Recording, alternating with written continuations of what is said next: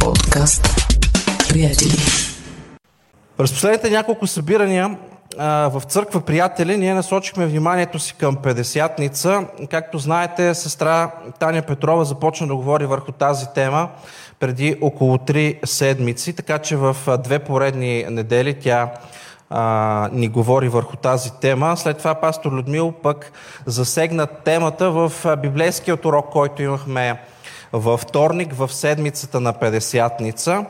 А пък миналата неделя доктор Атанасов имаше възможност да ни говори точно на празникът Педесятница. Благодаря на Бога, че всички ние насочихме вниманието си точно към тази тема и успяхме да я разгледаме не само в едно събиране, а да направим, така да се каже, поредица. И аз също бих искал да се включа в това и да засегна темата и така като гледам, може би се очертава, това да бъде и един вид своеобразен край на тази поредица, която имахме. А, и днес бих искал да ви говоря за това как да бъдем водени от Святия Дух. Празникът на Пересятница тази година, знаете, няколко пъти сме споменавали за това, е още по-специален, защото ние празнуваме юбилей.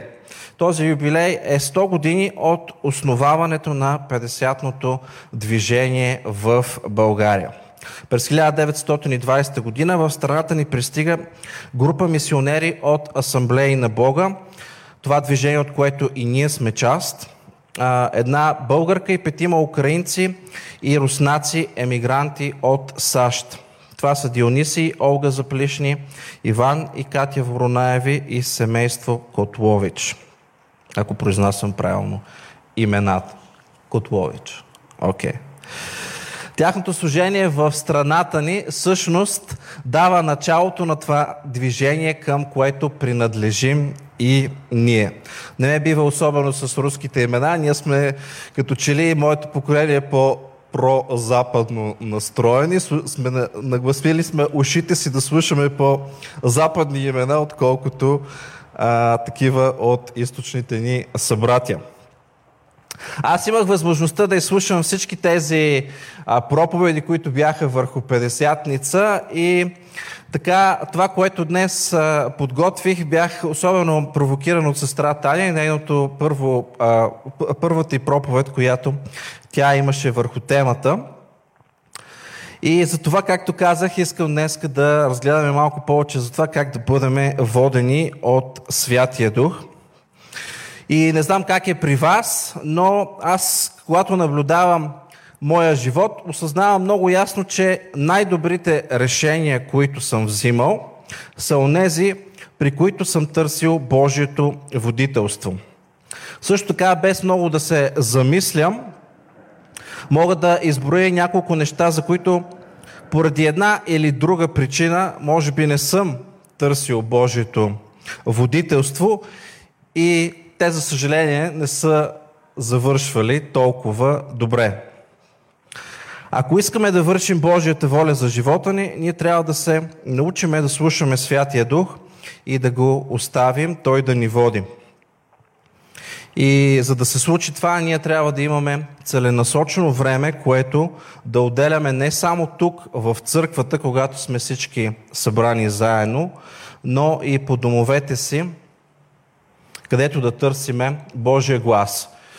Всяко семейство избира по кое време да прави това. При нас, в къщи, това е времето преди нашите деца да заспят. Те много искат и особено големият ни син, той много държи да не заспива преди да е прочел днешната история от Библията. Така че това е нашето време, в което ние насочваме вниманието си към Господа в дома си и очакваме Бог да ни говори. Надявам се всяко едно семейство в църквата да осъзнава важността на това ние да търсиме Бог и в домовете си. Да не оставяме единствения, ни досък до Божието Слово, единствения ни досък до молитвата и четенето да бъде това, което ние правим в богослуженията ни тук. Изключително е важно е ние да го правим и по домовете си.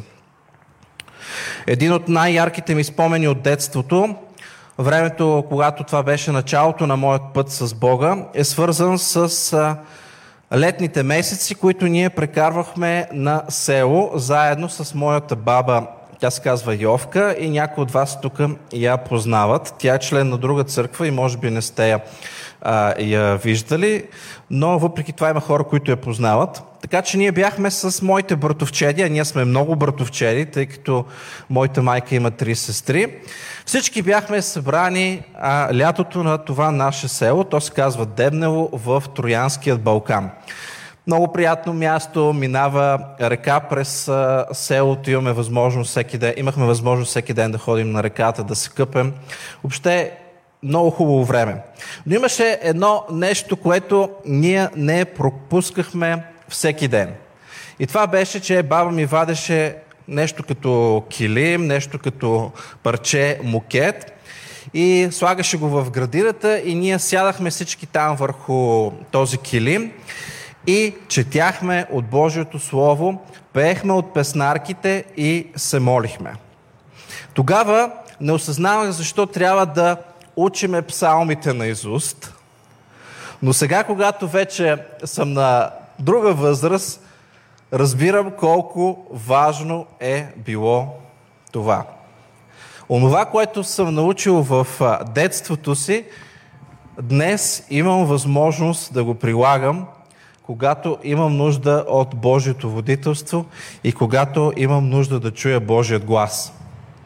Ето защо пак обръща внимание на това, ние да започнем а, да запознаваме нашите деца с Бога от ранна възраст.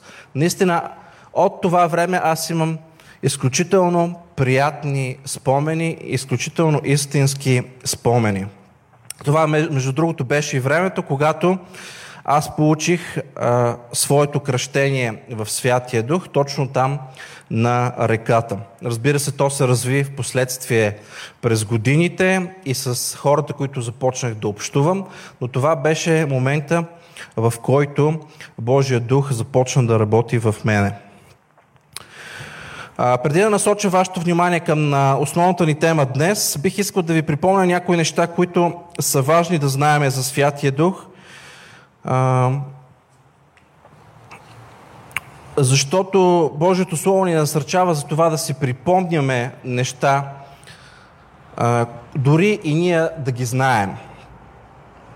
С прости думи Библията ни казва, че Святия Дух е Бог и това е нещо, което ние знаем. Той е една от личностите в Светата Троица. Той не е отделен а, Бог. Бог Отец, Бог Син и Бог Святи Дух са личности, но те са едно, те са един Бог.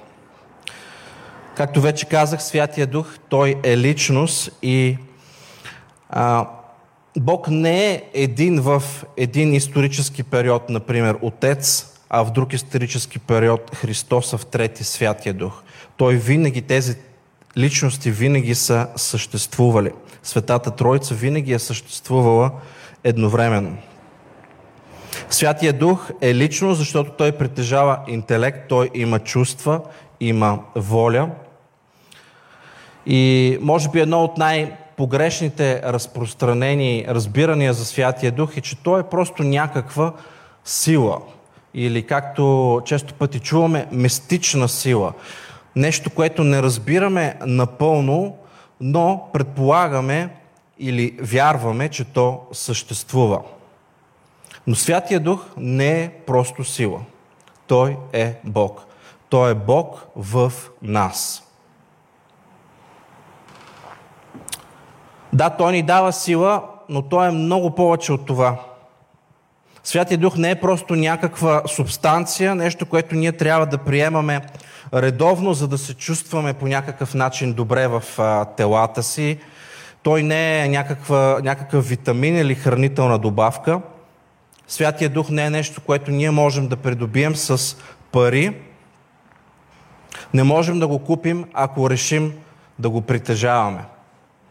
Святия Дух ни е обещан от Бога. И само Той е този, който може да ни го даде. За него ние знаем от Библията, че е съществувало винаги и още в началото на книгата Битие, първа глава, втори стих, ние четем за това, че Божия дух се носеше над водата.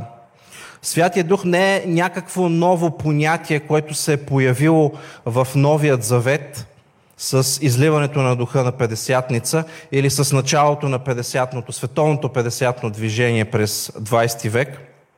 Той е съществувал винаги. Така както и Бог Отец и Исус Христос са съществували винаги. Както вече казах, Святия Дух е личност и той има чувства.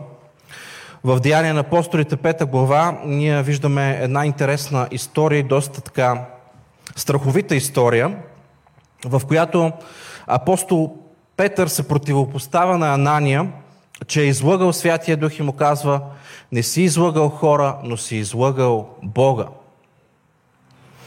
И казаното тук ни дава ясно да осъзнаем, че наистина Святия Дух е Бог. Самият Бог. И ако Святият Дух беше просто сила, той нямаше да има това усещане за това, кое е истина и кое е лъжа. Нямаше да може да разграничава добро от зло.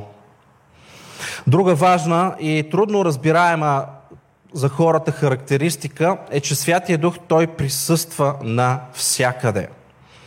Няма място на земята, няма място в Вселената, на което можем да отидем и той да не е там. Не знам един ден Илон Мъск, като отиде в космоса, какво ще намери там, но със сигурност ние знаем, че Святият Божий Дух е дори и там. В Псалом 139, 7-8 стих Давид възкликва и казва Къде да отида от Твоя дух? Или от Твоето присъствие къде да побягна? Ако възляза на небето, Ти си там. Ако си постеля в преизподната, и там си Ти. Изключително силни думи. Божието присъствие е навсякъде. Връзката на онези, които са приели Святия Дух, не се губи без значение къде се намират те на земята. Дали си някъде в дълбоките джунгли на Амазонка, на най-високия връх в Хималаите или в най-горещата пустиня на Арабския полуостров, Божието присъствие може да те срещне и на тези места –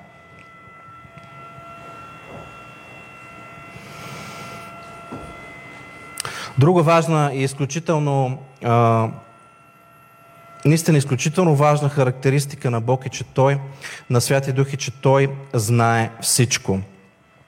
Първо Коринтияни 2 глава, 10-11 стих. А на нас Бог откри това чрез Духа, понеже Духът изследва всичко, даже и Божиите дълбочини. Защото кой човек знае какво има в човека, освен Духът на човека, който е в него – така и никой не знае какво има у Бога, освен духът на Бога. Думите на апостол Павел тук са изключително дълбоки и от тях ние разбираме, че за Святият Божий дух няма нищо скрито. Ние хората, когато взимаме решения, например, преценяваме на базата на няколко неща. На предишен опит, на това, което чуваме, на това, което виждаме, а дори и на базата на това, което сме почувствали. Това обаче не означава, скъпи приятели, че ние знаем всичко. Човек всеки ден взима решения, дори и да няма цялата информация за нещата, за които взима решения. Нали така? Замислете се, например, когато пазаруваме в магазина и трябва да изберем продуктите, които да купим. А, не знам как е при вас, може вие по друг начин да го правите, но аз не мога да спра пред един продукт в магазина, да го обърна отзад и да изчита абсолютно цялото му съдържание, за да съм абсолютно уверен какво купувам и какво точно има в него. Примерно не съм запознат с таблицата за етата и не съм сигурен точно всеки номер на коя субстанция отговаря. Но въпреки това, с малкото информация, която прочитаме, ние взимаме решение кое е нещото, което да купим.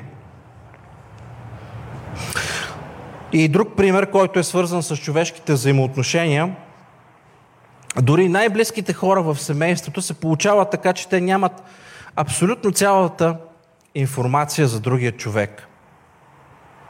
Това просто не може да се получи. Например, не винаги родителите имат абсолютно цялата информация за техните деца. Особено когато децата започват да растат и да искат да бъдат индивидуални и самостоятелни.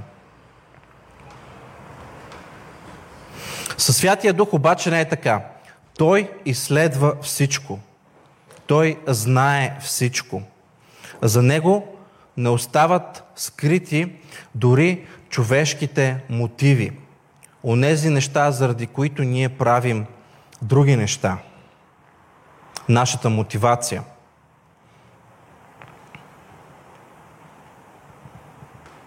Освен за човека, Святия Дух има цялото знание и за Бога. И Бог избира каква част от себе си да разкрие на човека чрез Словото, така че ние имаме частично знание за Него, ако мога така да го нарека. Това, което знаеме за Него, е това, което ние четем в Библията. Бог ни разкрива себе си в Писанията. Святия Дух обаче знае всичко, защото Той е този, който издирва Божиите дълбочини. Той има цялото знание за Бога. Има и някои други характеристики, които са важни да отбележим, но за сега това го оставяме на страна и бих искал да насоча вашето внимание върху а, по-основната част от моята тема днес и това е какво да направим, за да бъдем водени от духа.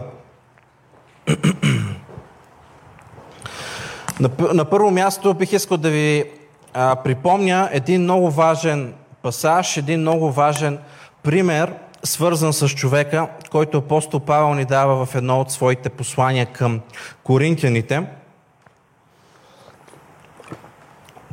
И този пасаж се намира в 1 Коринтияни, 3 глава, 16 и 17 стих, където апостола ни казва така. Не знаете ли, че сте храм на Бога и че Божия дух живее в вас?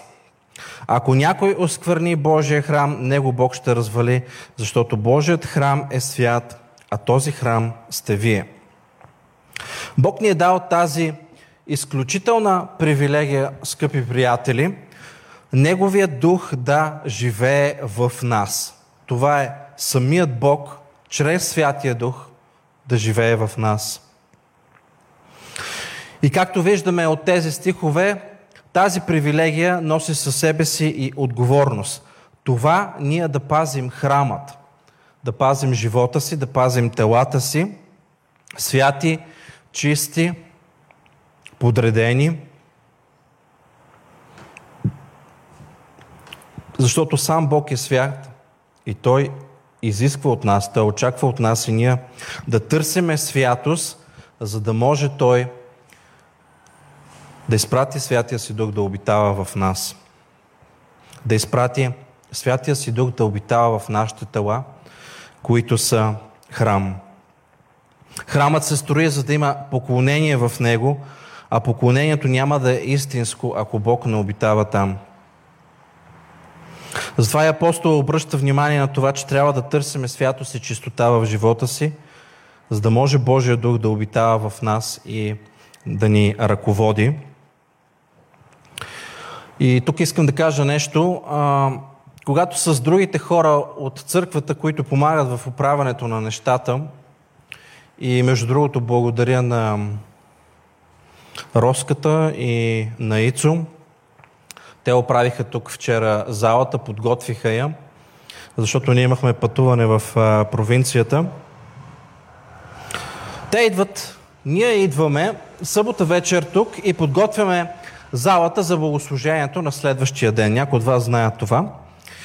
И ние се стараем нещата, които правим, да изглеждат добре, да изглеждат а, приветливо, по начин по който вие да се чувствате удобно, когато идвате в неделя. Тук имаме, например, едно красиво цвете, въпреки че то е а, изкуствено. Може би трябва да опитаме и с а, някое естествено цвете, но не знам дали на тези температури, които се развиват в залата, ще може то да оцелее. Трябва да е някое по-топло любиво. Но така или иначе, ние вършиме много неща, свързани с подготовката на залата.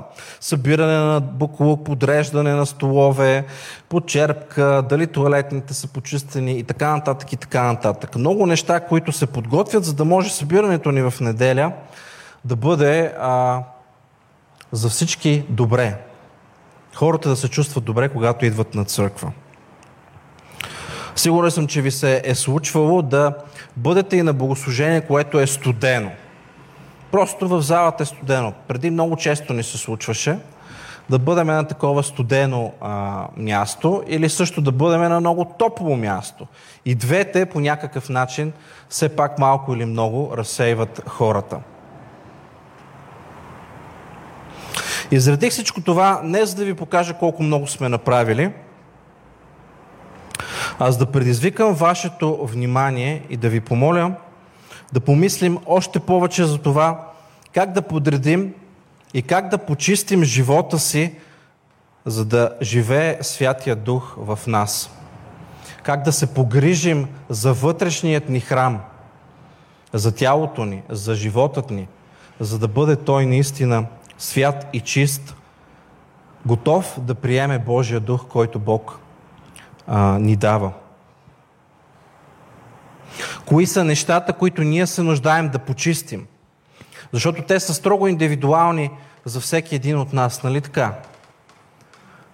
Не винаги, например, вие минавате през същите трудности, през които преминавам аз. Всеки един човек в живота си преминава през различни изпитания, през различни трудности. Но кои са нещата, които замърсяват живота ни? Нека да помислим върху тях. Аз знам, че ние ги знаем. Нека се молим за това Бог да ни дава сили чрез Духът Му, за това да се съпротивиме на тях. Има толкова много зависимости в света, в който живеем, срещу които сме предизвикани да се борим. И вие знаете всички тях. Зависимост към алкохол, зависимост към цигари, въобще всичко, към което можеш да бъдеш зависим – Напоследък става модерна зависимостта към социалните мрежи, към изявата в социалните мрежи, зависимост към компютърни игри. Има толкова много, дори възрастни хора, които продължават да живеят в зависимост от компютърни игри, която е започнала в тяхното детство. Аз познавам такива хора. Тук обаче искам да добавя и някои неща, които не винаги обръщаме достатъчно внимание на тях. И те също замърсяват живота ни, също замърсяват онова място, в което ние искаме да поканим Святия Дух. Неща като клюкарство, неща като лъжи, отдумване, зависимост към вещи, също много популярна зависимост в 21 век. Зависимост към колата ми, каква е тя? Нова, стара, бърза, бавна. Зависимост към домът ми, дали е 50 квадрата, дали е 150 квадрата. Желанието да покажем колко имаме.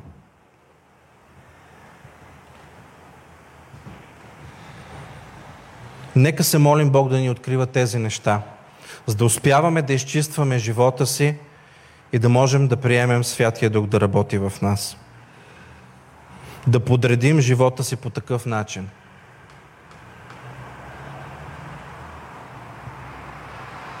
Кой е багажа, който трябва да оставим, за да можем да продължим свободно напред?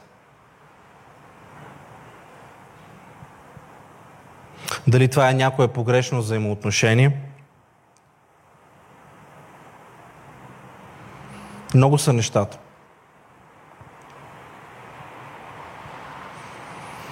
За да бъдем водени от духа, ние трябва и да оставим духът да ни управлява. Да оставим нашите човешки разбирания за това как трябва да се развива живота ни. И твърде често ние правиме планове за години напред. И аз не съм против плановете. Плановете са нещо добро. Плановете, малко или много, се опитват да внесат яснота, да направят път в нашия живот. И аз много често правя планове. Аз съм човек, който планира обикновено от по-рано. Но въпреки това, трябва да оставим място за това наистина да чуеме Божият глас и Той да ни поведе на там, където иска да ни заведе. Това означава да бъдем водени от духа. Да се настроиме по такъв начин, че да чуеме какво иска от нас Божия дух и това да направим. Използвам и стихът, който доктор Атанасов използва предния път, Римляни 8.14. Понеже които са управлявани от Божия дух, те са Божии синове. Има хора, които трудно възприемат тази концепция за това да бъдат управлявани от а, висша сила, от Бог, който е на небето. Сигурен съм, че сте срещали такива хора. Те не могат да си представят, че Бог, който е създал целият свят и е някъде там на небето, може да има взаимоотношения с нас и може да общува с нас. Много хора имат проблеми с тази концепция, трудно я разбират. Има такива и които смятат, че Бог е просто наблюдател на това, което се случва. Нали така? Създава е света, създава човека и въпреки това седи там някъде като наблюдател и като че ли целенасочено не се включва в това, което се случва на Земята. Много са погрешните концепции, които са възприяти в обществото ни и в разбирането на хората около нас. Може би си спомняте, че съвсем а, наскоро в а, Европейското първенство по футбол се случи една безпредседентна ситуация. Един а, датски футболист по време на матча с Финландия а, подадоха му топката, той тръгна да приема топката и в следващия момент падна буквално като поразен на земята. И камерите отразиха част от това, което се случи и се видя, че човекът просто беше вече си отишъл. Беше на границата на това да си беше отишъл. Такъв беше изразът в лицето му. Беше много страшна ситуация. И това се случи по време на матч. И знаете, много хора коментираха за това колко бързо а, са се случили така нещата, че медицинският екип е, помаг, е помогнал но много хора осъзнаха, че на този човек и Бог му помогна.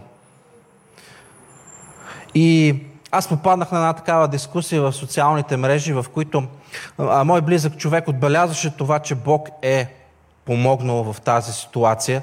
И долу в коментарите беше нападнат от всякакви хора, които не можеха да приемат, че Бог може да е помогнал в тази ситуация. Те отдаваха изцяло значение на това какво е направил медицинският екип. И аз много подкрепям медицинските екипи и вярвам, че това са дарби, които Бог им е дал и това знание не е безпредметно, но ние знаем, че има ситуации и в които само Бог може да помогне.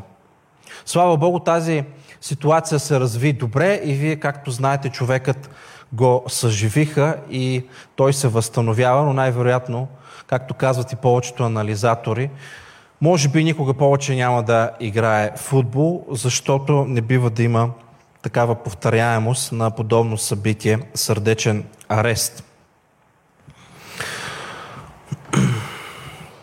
Има погрешни разбирания за това какво означава да бъдем водени и управлявани от Бога. И за съжаление има и християни, които години наред живеят с такива погрешни разбирания. Да не говориме, че в момента има толкова в кавички много християнска литература, слагам християнска в кавички, която ни учи как да водиме успешен живот. А всъщност, когато започнем да четем тези книги, разбираме, че сякаш Святия Дух въобще не е споменат там. Сякаш това не е едно от условията да бъдем успешни в живота си.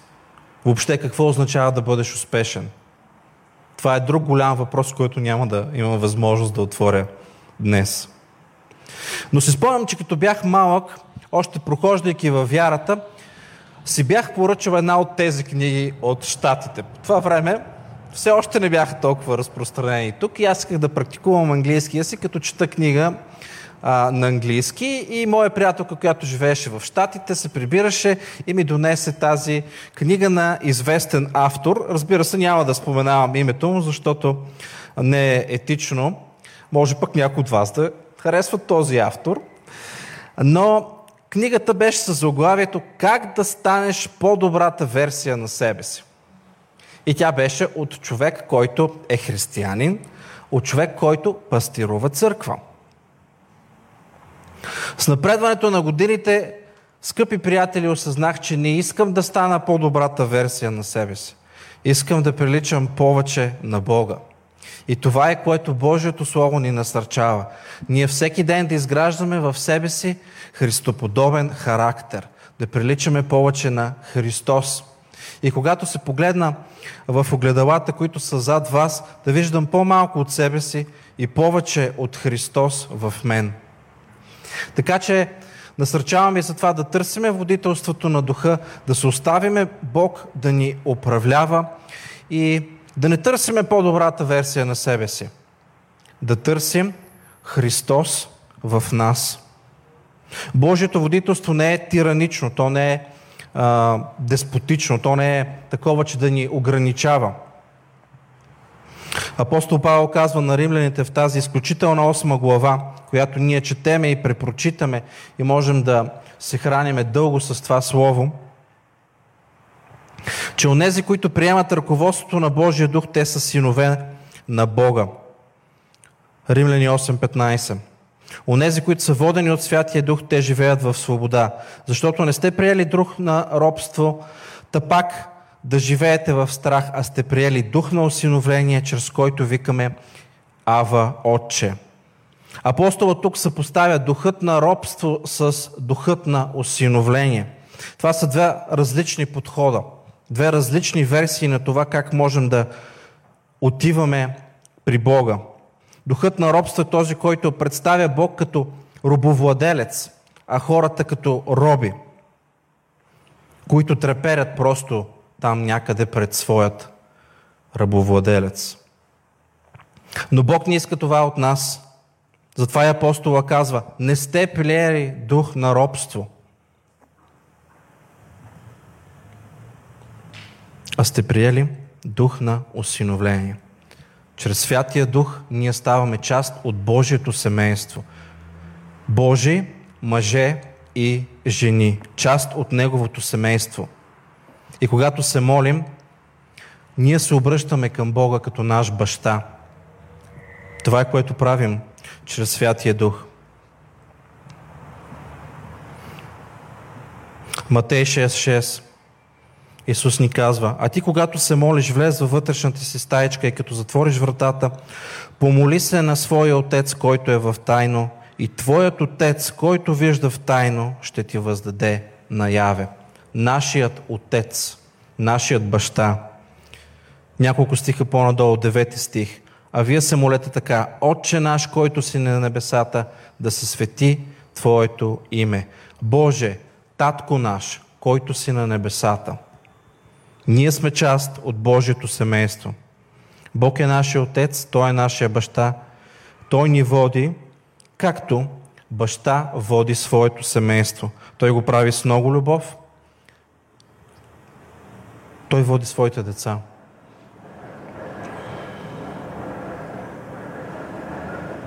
Бог ни канеме да, бъде, да бъдем част от това семейство. Да го оставим да се грижи за нас, както баща се грижи за децата си. Божието царство не е някаква корпорация, голяма фирма, в която ние подаваме молба, минаваме на интервю и може би евентуално ни одобряват. Божието царство е семейство. Ние сме поканени от Бога да влезем в това семейство на всички онези, които са приели Исус Христос в живота си. И за тях Бог дава Святия Дух, за да бъде техен наставник и ръководител.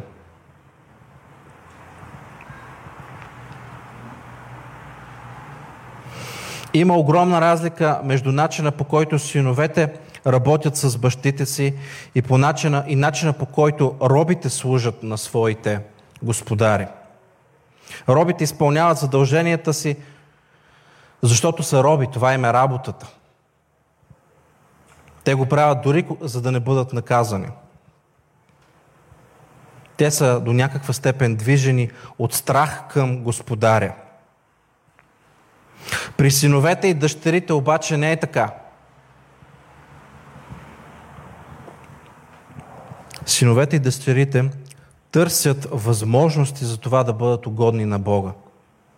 По същият начин и ние, когато страниме от греха, ние търсиме възможности да бъдем угодни на Бога. И за това ни е необходим Святия Дух, за да ни помага да знаем пътя, да знаем нещата, които трябва да оставим.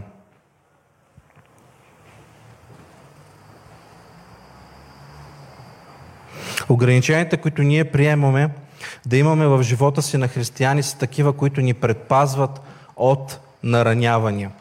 Преди няколко седмици а, бяхме оставили мати да го гледат бабата и дядото на Теди и в техния квартал в момента има голям ремонт на а, топлофикация, на парното. Така че имаше много разкопани дубки, много извадени тръби, дълбоки дубки и когато отиваме да вземем мати, аз го виждам, че той се е покатерил на един голям хълм, натрупа на пръст. И долу в ниското е всъщност една огромна зейнала дупка, която не беше ограничена с ограничителна лента. Разбира се, веднага му казах да слезе оттам. Има такива ограничителни линии и в животът ни.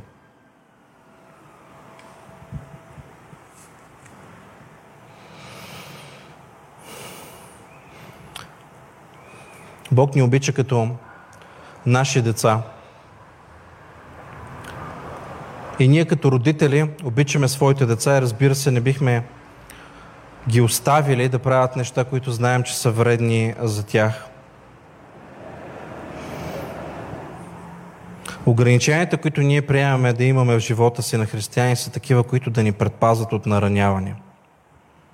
Едно последно нещо, върху което бих искал да обърна внимание, е за това, че наистина Святия Дух ни дава сила.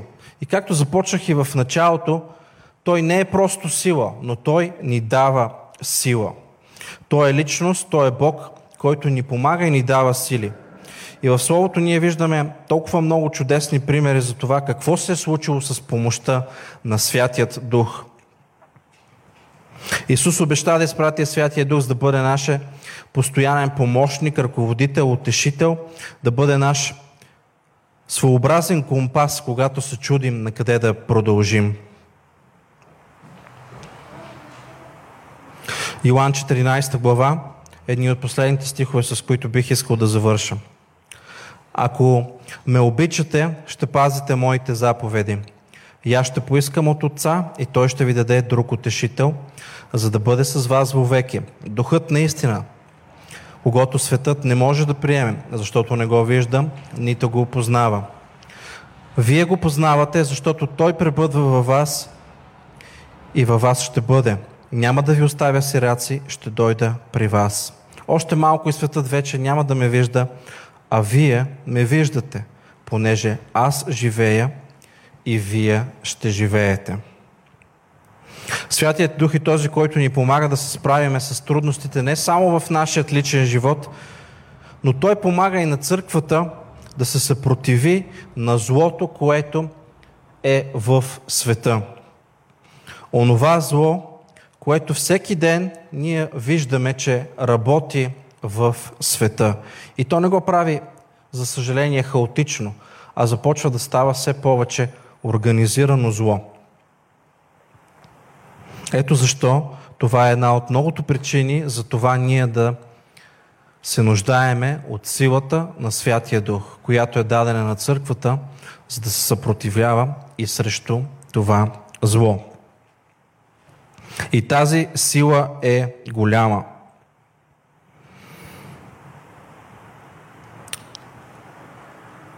Един от любимите ми стихове от Римляни, с който бих искал да, да завърша отново от тази невероятна осма глава.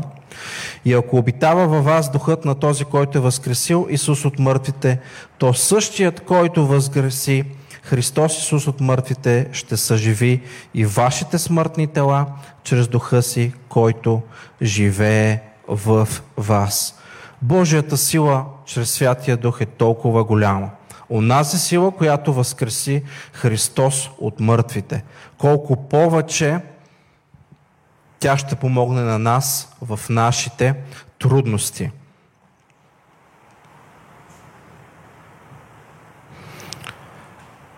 Бог да ви благослови и нека да се справим наистина да се молиме точно за това нещо, което имам подбуждение от Бога, за това как да бъдем наистина внимателни към това, което Духът ни говори. Но за да може това да се случи, ние трябва да му дадеме място. Ние трябва да освободиме място. А за съжаление, като хора, които живеем в голям град, с много напрежение в него, често пъти точно от напрежението и многото задачи, сякаш не остава това време да спрем и да чуем какво има да ни открие духа. А той е толкова важен. Подкаст. Приятели.